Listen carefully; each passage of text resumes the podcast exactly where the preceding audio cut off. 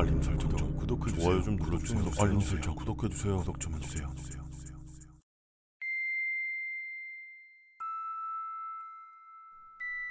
이 이야기는 어느 젊은 연예인의 경험담이라고 합니다. 그 연예인은 막 상경했던 터라 집을 구하고 있었습니다. 그는 다한증이 있어서 땀이 많았기 때문에 목욕탕이 딸린 집을 찾고 있었습니다. 그렇지만 아직 그렇게 유명하지 않은 가난한 연예인 신세로 좋은 집을 찾는 것은 영 어려운 일이었습니다. 반쯤 포기하고 있을 무렵에 어느 부동산에서 시내의 목욕탕이 딸린 이 층 집이 월 삼만 오천 엔 이라는 광고를 찾아냈습니다. 보통 그렇게 싼 건물에는 안 좋은 소문이 달라붙어 있는 경우가 많지만 그는 귀신 같은 것을 전혀 믿지 않는 사람이었기 때문에 그대로 계약을 하고 그 집에 살기 시작했습니다. 그리고 그날 밤 새벽 네 시 사십사 분 그는 왠지 모르게 잠에서 깨어났습니다. 그런데 어디선가 이상한 소리가 들려왔습니다. 저벅하고 어디선가 한 번 울린 뒤 하는 신음소리. 그는 어쩐지 기분이 나빴지만 별로 신경 쓰지 않고 다시 잠을 청했습니다. 그리고 이틀째 새벽 네 시 사십사 분 그는 또 자던 도중에 깨어나서 이상한 소리를 듣게 되었습니다. 저벅저벅 하는 소리가 어디서부터인지 두 번 들렸고 하는 신음소리가 이어졌습니다. 그날 이후 그는 매일 새벽 네 시 사십사 분만 되면 반드시 잠에서 깨어나 그 기묘한 소리를 듣게 되었습니다. 게다가 그 저벅거리는 소리가 매일 한 번씩 더 들려오는 것입니다. 십이 일째의 새벽 네 시 사십사 분 역시 그 소리가 들려왔습니다.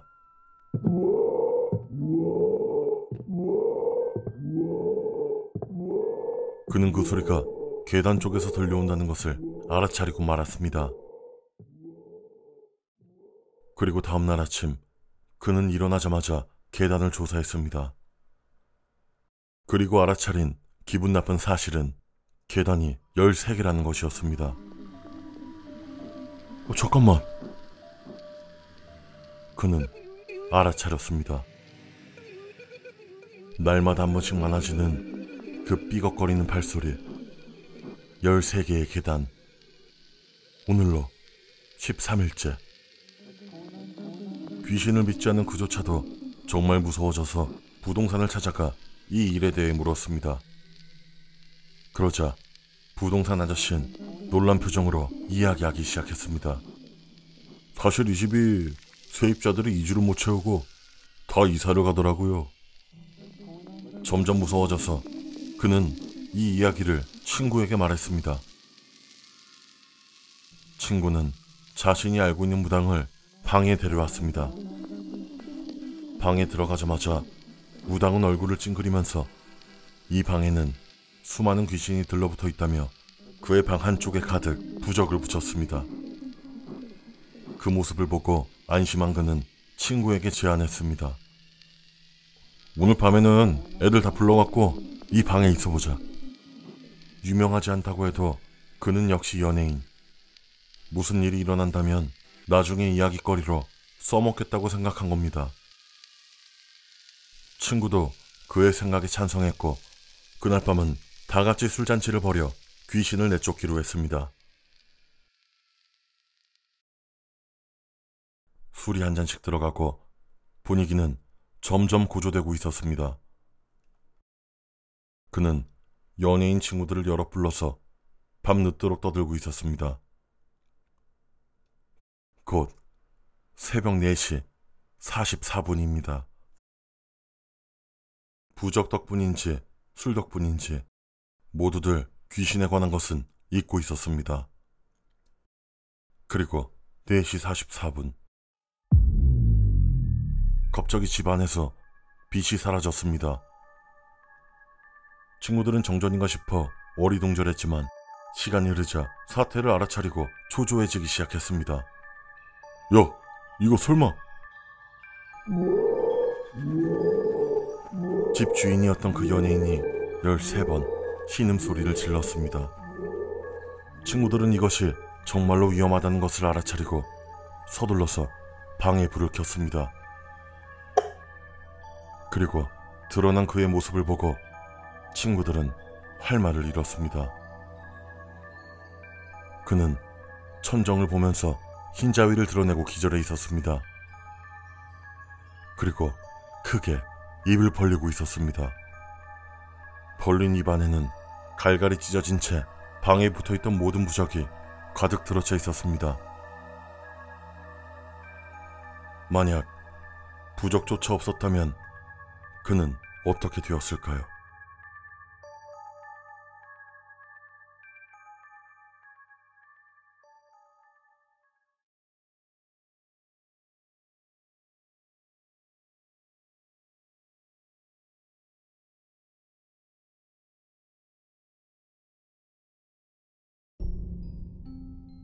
옛날에 제가 직접 겪은 일입니다. 당시 나는 어느 빌딩에 입주해 있는 콜센터에서 근무하고 있었습니다. 그 콜센터는 밤늦게까지 영업을 했기 때문에 교대 체제로 야간조를 뛸 때도 있었죠. 다만 인건비가 딸렸던 탓인지 야간조는 정사원 한 명과 알바생 서너 명으로 구성되곤 했습니다. 그 모양이다 보니 신입사원 때는 나도 뭐하나 모르는데 알바생들의 질문에 쩔쩔맸던 기억이 납니다. 대처법이라곤 상사한테 전화해 물어본 것밖에 없었기 때문에 울고 싶은 기분이었습니다. 하지만 시간이 흘러 그런 야간조 근무에도 어느 정도 익숙해져 갔습니다.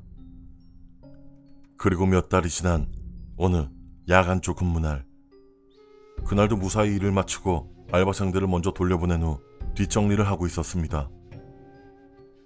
평소엔 전화벨 소리와 말소리로 가득 차있던 콜센터가 정적으로 가득 차있는 위화감.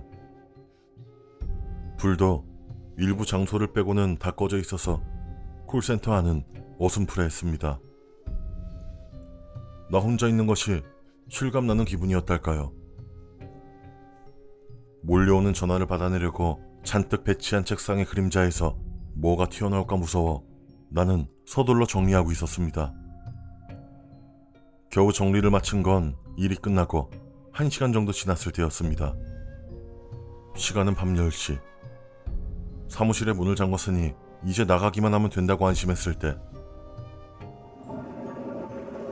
쏴 하고 물이 흐르는 소리가 뒤에서 들려왔습니다. 놀라서 뒤를 보니 거기엔 그 층에 하나밖에 없는 화장실이 보였습니다. 그 소리는 분명 변기에서 물이 내려가는 것이었습니다. 알바생 중 누구인가 싶기도 했지만 한 시간 전에 돌려보낸 알바생들이 아직도 화장실에 있을 리는 없다고 생각했습니다. 게다가 그 층엔 우리 콜센터 말곤 다른 업체는 입주해 있지 않았습니다. 그 와중에도 물 내려가는 소리는 화장실에서 계속해서 들려왔습니다. 화장실 안은 불 하나 없이 깜깜했습니다. 두려운 마음에 조금씩 뒷걸음질을 치다가 문득 나는 떠올리고 말았습니다. 그 화장실은 물을 내리려면 센서에 손을 가져다 대야 하는 그런 시스템이었습니다. 즉, 불 하나 켜져 있지 않은 그 어두운 화장실 안에서 누군가가 있다는 것이었습니다. 그 사실을 깨닫고 난 빌딩 계단을 미친 듯 달려 도망쳤습니다. 얼마 후 나는 과로로 인해서 그 콜센터를 떠났습니다. 작별회 때 선배에게 들은 이야기지만 나 말고도 귀신을 봤다는 소문이 콜센터 내에선 파다했던 것 같습니다. 밤에 소복을 입은 여자를 봤다던가 하는 그런 이야기도 있었고요. 빌딩이 세워진 곳에 오랜 이력이 있다는 이야기도 있고 아마 무언가가 씌어있는 곳이겠죠. 지금도 그 콜센터에는 귀신이 나타날지도 모릅니다.